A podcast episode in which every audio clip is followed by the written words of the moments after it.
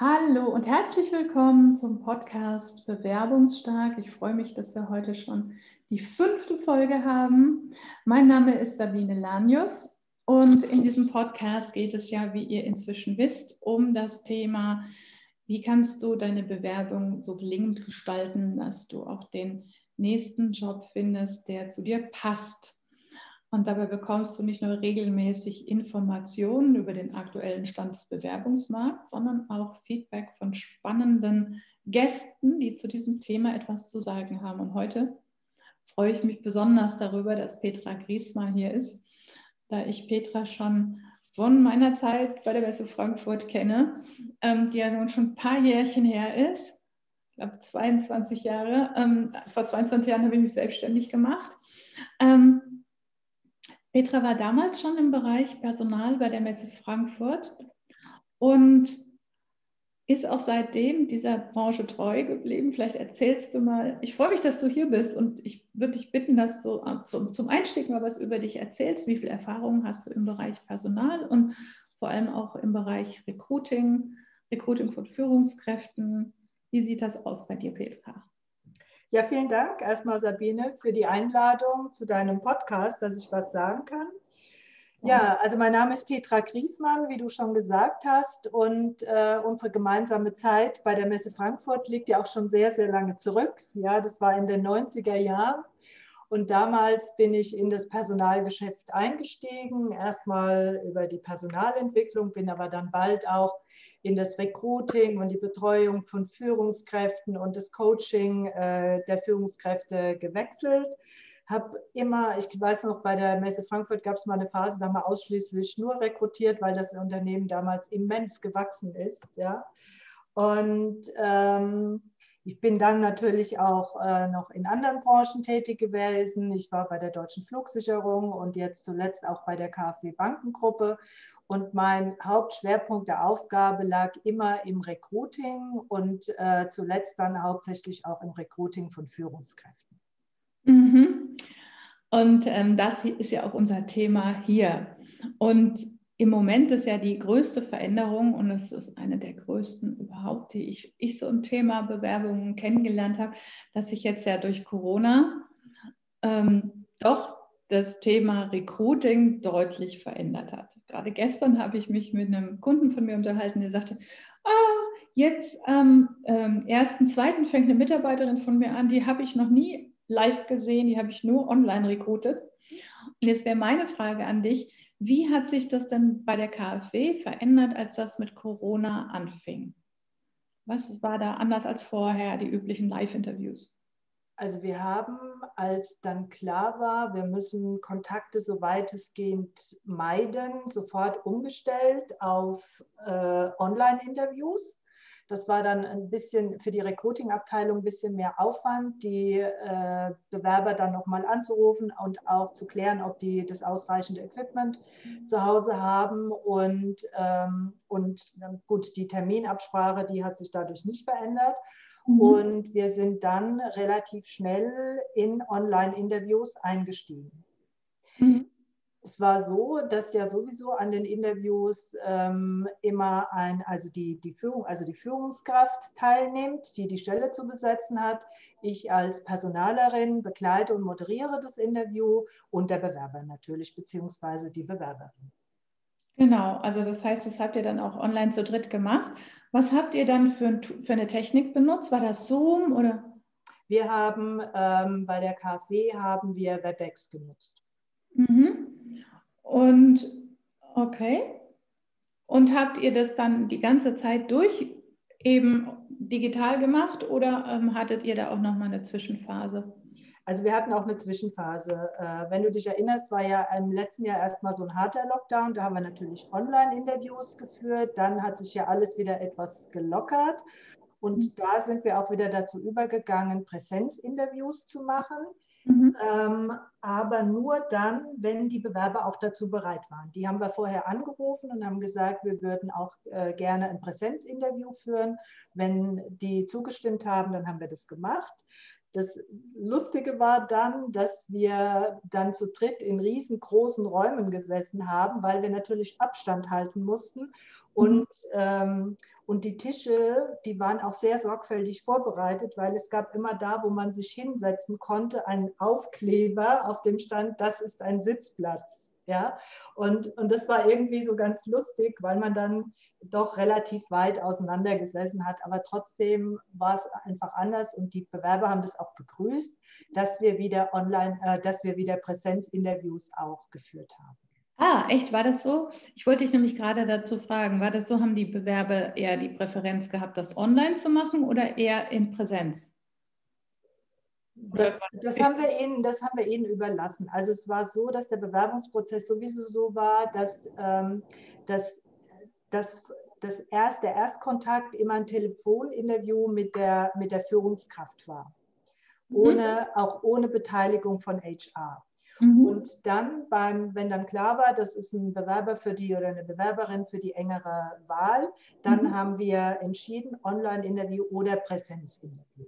Und das haben wir natürlich dann in dieser etwas lockereren Phase im Sommer den Bewerbern überlassen. Wenn die Bewerber nicht kommen wollten oder aus was für Gründen selbst Risiko, äh, Risikopatienten waren oder sowas, dann haben wir das natürlich nicht gemacht und sind bei der Online-Version geblieben.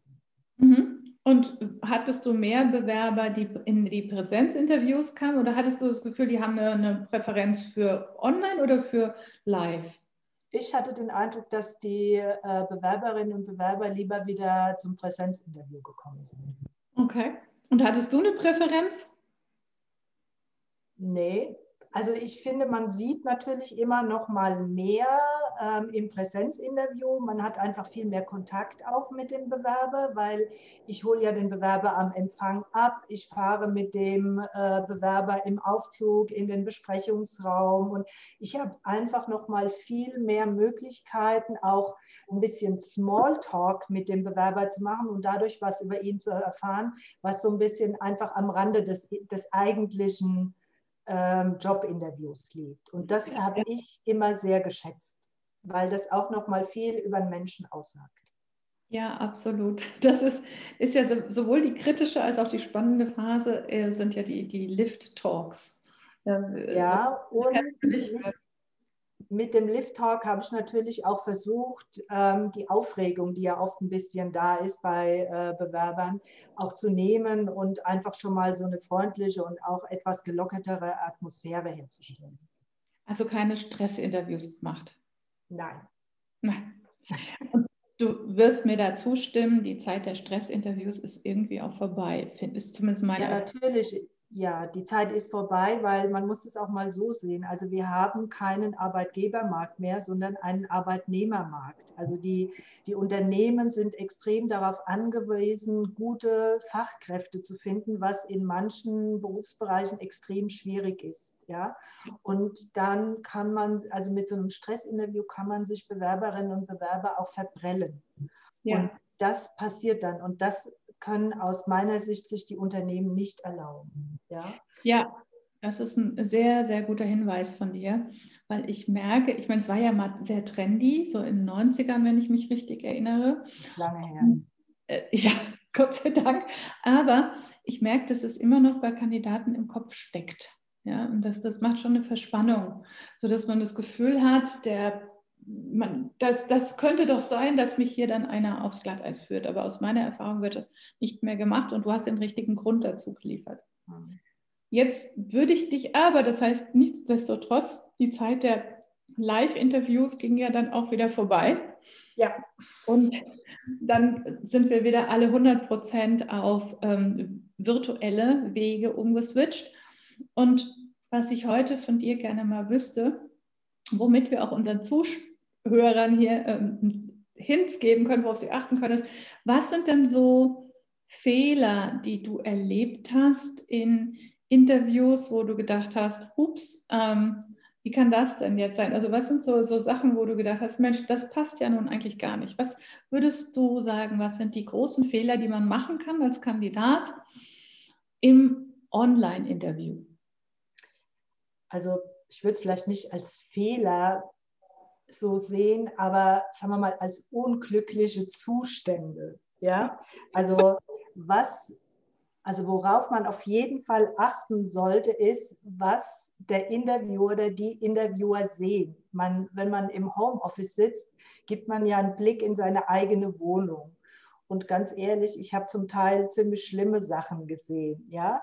Also da war zum Beispiel mit Alufolie notdürftig das Dachfenster abge, abgeklebt und, und völlige Unordnung im Regal und so. Das macht jetzt nicht gerade einen guten Eindruck, wenn man sich zum Beispiel bei einer Bank bewirbt. Ja? Und ich finde, man sollte darauf achten, dass man einen möglichst neutralen Hintergrund hat, ja, und dass auch die, die Interviewer nicht abgelenkt sind durch ähm, Dinge, die sie einfach sehen, die sie gar nicht unbedingt sehen müssen. Richtig. Da gibt es ja verschiedene, also da stimme ich dir zu, dass so ein unruhiger Hintergrund lenkt einen ja ab. Dann gibt es ja jetzt diese Lösung dazu, ähm, virtuelle Hintergründe zu machen. Hm. So dieses dass man da irgend so was dahinter schaltet. Ähm, wie findest du das? Also mir persönlich gefällt das nicht, weil dann auch, also der Mensch sieht dann auch nicht mehr so authentisch aus, weil das so ein bisschen abgeschnitten ist und, und also das sieht auch nicht so aus, als würde man vor einer Fototapete sitzen, ja, sondern das, das wirkt einfach künstlich und das finde ich, da verschenkt man sich was bei einer Bewerbung. Also ich würde es nicht empfehlen.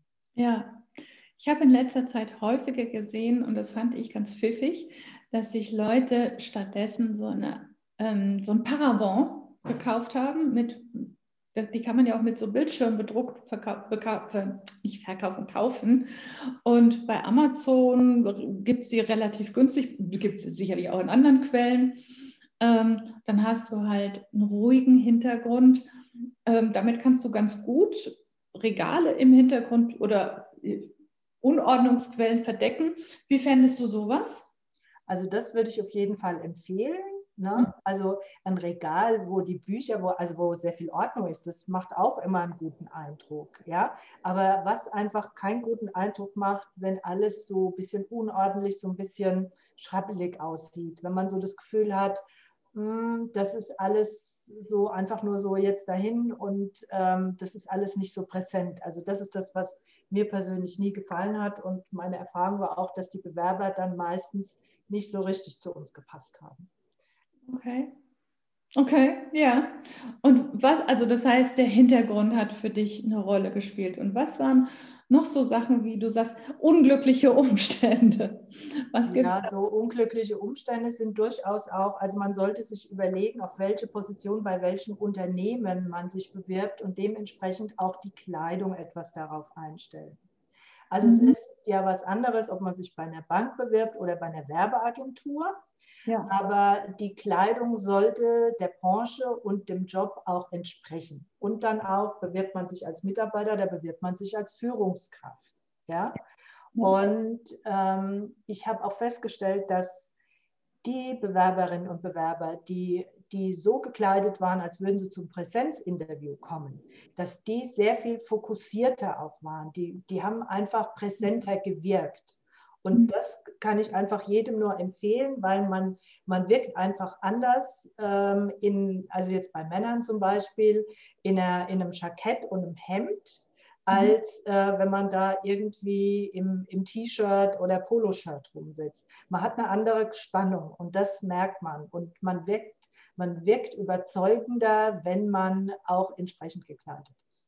Ja, man schlüpft damit, finde ich, in die Rolle rein. Genau. Ne? So. Weil wenn man zum Präsenzinterview geht, da macht man sich ja vorher auch eine Menge Gedanken, was sieht man an, ja, und, und das, finde ich, sollte man auch berücksichtigen im Online-Interview. Und der mhm. Weg zum Kleiderschrank ist ja in der Regel dann auch beim Online-Interview nicht so weit. nee, definitiv nicht, sollte nicht sein. Genau. Und äh, das finde ich spannend. Dass, und du hast gesagt, die Präsenz hast du da anders empfunden der Kandidaten?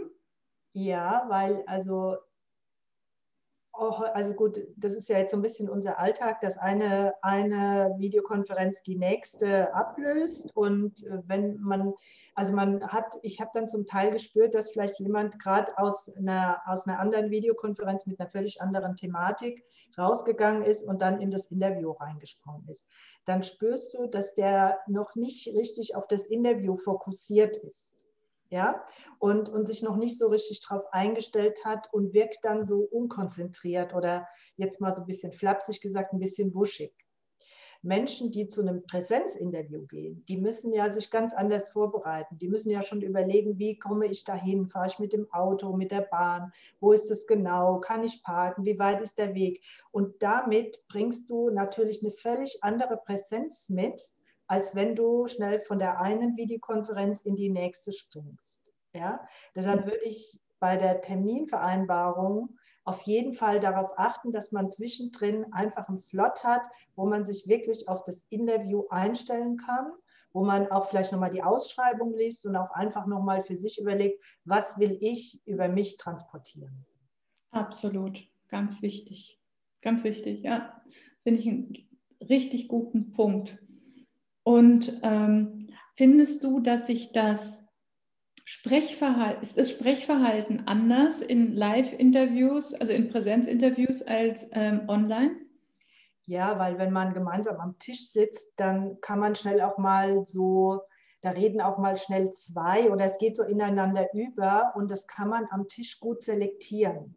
Ja. Das ist schwieriger online, weil man ist ja in der Regel, also wir waren in der Regel dann zu dritt in, in den Interviews und wenn dann zwei sprechen, kann der dritte das überhaupt nicht mehr verstehen. Und also ich finde es immer hilfreich und das ist, glaube ich, auch eine gute Übung fürs Leben, auch fürs Alltägliche. Also immer den anderen ausreden lassen und dann erst entweder eine Frage stellen oder antworten, je nachdem. Das kann sogar hilfreich sein, wenn man selbst gerade nicht spricht, dass man das Mikro ausschaltet. Weil auch, auch wenn man jetzt ähm, was trinkt und die Tasse wieder hinstellt, das sind ja alles Geräusche, die man dann hört. Und ja. das, das, das stört einfach die anderen beim Zuhören, weil man, man, man muss ja viel konzentrierter zuhören bei einem Online-Interview, als wenn man am Tisch sitzt. Ja, absolut, weil natürlich durch die Technik die Übertragung der Dinge ähm, anders laut ist und wir das im Live-Interview, live filtern wir so Sachen aus. Wenn, wenn ich sehe, dass einer einen Kuli hinlegt, dann legt er den hin. Das höre ich nicht, das nehme ich nicht als störend wahr. Aber hier wird das natürlich genau. ganz, ganz laut gemacht, sowas. Ja. Okay, das ist ein guter Punkt, dieses, äh, und du hast recht, ein gutes Training fürs Leben. Ja, also es ist immer besser, die Menschen oder dein Gegenüber ausreden zu lassen und dann erst zu antworten. Ja? ja. Also, und vielleicht auch darauf zu achten, dass keine Geräusche aus der Wohnung kommen. Ne? So, also wenn Kinder zu Hause sind oder so, dass halt dann die Türen geschlossen sind oder nicht noch ein Telefon klingelt. Das kann alles mal passieren. Ja, ähm, und sagen wir mal, wenn man auf wirklich einen dringenden Anruf wartet, weil jemand krank ist oder so, kann man das ja auch zu Beginn des Interviews sagen.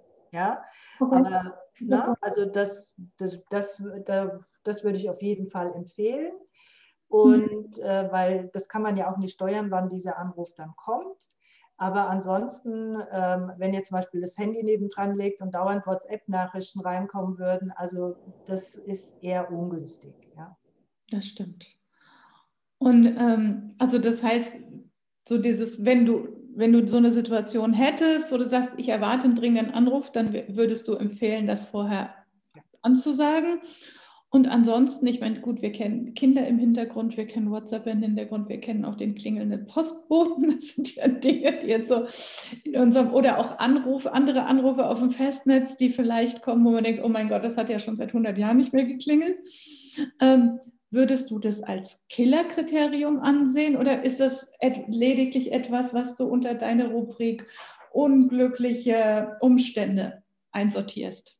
Also das würde ich unter unglückliche Umstände einsortieren, weil häufig ist ja so, man bereitet alles vor und dann vergisst, vergisst man aber zum Beispiel das Festnetztelefon. Und die Festnetztelefone kann man in der Regel nicht leise stellen. Ja? Und da muss man halt dann dran denken, dass man es rauszieht oder wie auch immer. Aber dann kann man ja zur Not kurz hingucken und dann einfach sagen, dass man zurückruft. Und also das würde ich nie als Killerkriterium sehen. Ja? Okay. Also mein Tipp ist, ich habe es letztens erfahren, wenn man das Telefon abnimmt und eine Nummer wählt, dann, also wirklich nur nicht eine Telefonnummer, sondern nur die 1 oder die 2 oder die 3, dann klingelt es nicht mehr, aber es wählt auch nicht und dann ist roh. Es ja, super Tipp. Super Tipp. Ja, das wusste ich auch nicht. Ja. Werde ich für mich auch äh, im Hinterkopf haben. ja, ich sammle gerade Tipps. Aber von nochmal zurück zu dem, was du gesagt hast. Du hast ja wirklich ein paar sehr valide Punkte genannt, angefangen von dem Raum im Hintergrund, der Kleidung. Ganz wichtig finde ich auch den Punkt mit der Präsenz, den du gemacht hast. Von, jetzt frage ich dich mal in Bezug auf all diese Punkte. Ähm, ist da für dich, sind das unglückliche Umstände, wo du sagst, hm, ist nice to have? Oder würdest du sagen, da ist, ist in der ganzen Liste ein Killerkriterium dabei? Also das fällt mir schwer, das so pauschal jetzt zu beantworten. Also das, ich glaube, es gibt, es kann so eine Gemengelage geben in so einem Interview insgesamt, wo ich denke, das geht gar nicht. Mhm. Aber so einzeln für sich genommen sind so kleine Dinge, die halt passieren können, ja, oder auch mal vielleicht doch nicht so ein schönes Bild oder dass das Kind dann doch reingekommen ist, auch sympathisch und das würde ich nicht überbewerten. Ne? Mhm. Nur wenn man das Gefühl hat, also da dauernd kommt das Kind, dauernd klingelt das Telefon und, und, na, und dann auch noch der Postbote. Also das wäre dann ein bisschen zu viel, wo ich denke, worum geht es jetzt? Geht es jetzt darum, einen neuen Job zu finden? Mhm. Ja? Oder geht es darum, gerade ähm, irgendwas anderes zu managen? Und also ein Unternehmen sucht ja jemand, der diese Aufgabe, die es hat, die gerade nicht betreut ist, möglichst schnell wieder gut betreut zu bekommen. Ja. Und den, das muss ein Bewerber vermitteln, dass er dazu in der Lage ist. Ja. Genau. Ich denke da gerade daran, dass Management im Hintergrund ist eigentlich so ähnlich wie die Postkorbübung früher in den Assessment Centern, oder? Ja, eine Führungskraft, die eine Stelle offen hat. Ja. ja. Die sucht jemanden, der möglichst schnell da wieder reinspringt und ja. möglichst problemlos und konfliktfrei die Themen bearbeitet und dabei noch so kreativ und innovativ ist und das Ganze auch noch ein bisschen weiterbringt. Ja, das, das ist das, was eine Führungskraft hören will vom Bewerber. Richtig. Und wenn er das gut vermitteln kann mit dem, was er an Qualifikationen und an Kompetenzen mitbringt und was er vielleicht an Ideen entwickelt. Ja, die, das, das ist das, was, was die Führungskraft sucht und wie der Bewerber sich präsentieren sollte. Ja.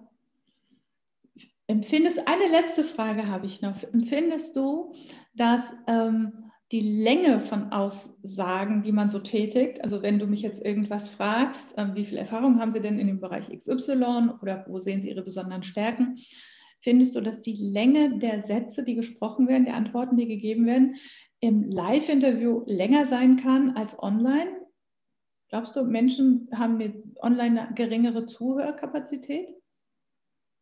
Habe ich so nicht wahrgenommen, muss ich sagen. Also es gibt also es gibt ja Menschen, wo die einfach wahnsinnig viel reden, Bewerberinnen und Bewerber, wo ich dann irgendwie mal den Eindruck hatte, hm, es reicht jetzt.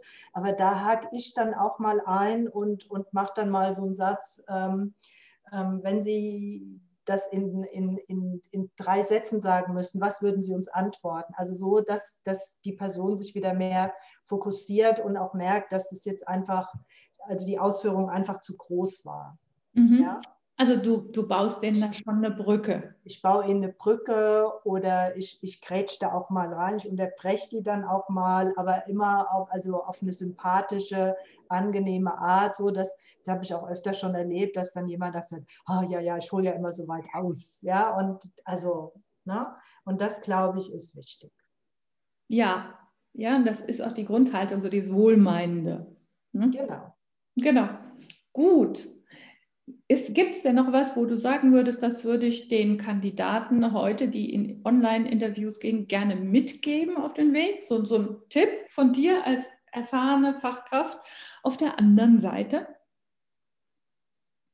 Also was ich jedem immer mitgeben will, sei authentisch und sei du selbst.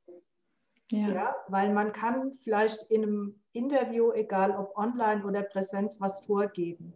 Wenn man mhm. dann aber eingestellt wird, kann man das niemals durchhalten. Ja? Und dann kommt das wahre Gesicht zutage und das, das macht keine Freude auf beiden Seiten nicht, sowohl auf Unternehmensseite als auch äh, bei dem neuen Mitarbeiter. Ja? Also sei authentisch, sei du, das ist immer noch am besten. Und guck, was auch für ein Unternehmen wirklich zu dir passt. Ja, weil nur dann kannst du auch wirklich authentisch sein. Ja, und daraus erwächst, finde ich, die größte Kraft und die größte Leistungsfähigkeit und auch dieses Gefühl, angekommen zu sein. Genau. Ja. Du, ich danke dir ganz herzlich für den Insight, den du uns gegeben hast. Und ich hoffe, dass wir wirklich vielen damit so ein bisschen gute Ratschläge, gute Tipps gegeben haben, um sich beim nächsten Online-Interview besser und entspannter zu fühlen. Ähm, dich, lieben Zuhörer, lade ich ein, dir das auch die weiteren Folgen von Bewerbungsstark anzuhören. Du findest den Podcast nicht nur bei Apple Podcasts, sondern auch bei Spotify und Anchor und anderen Anbietern. Aber wer lieber liest, kann das natürlich auch tun, weil wir transkribieren unsere Interviews und die findest du dann auf dem Blog auf meiner Homepage. Klick das ruhig an, sabinelanius.de. Da findest du den Blog unter Aktuelles. Ja, und last but not least findest du mich und auch Petra auf LinkedIn. Und ich lade jeden ein, der da noch Lust hat, Impulse zu geben, was er denn gerne mal als Thema hätte oder der Fragen hat, sich mit mir in Verbindung zu setzen. Also einfach anklicken, nachfragen und ähm, herzlichen Dank nochmal an dich, Petra, dafür, dass du so offen und ehrlich einfach berichtet hast, was du alles erlebt hast. Ganz Sehr gerne. Dank. Ja, bis dahin. Sehr gerne. Ciao. Ciao.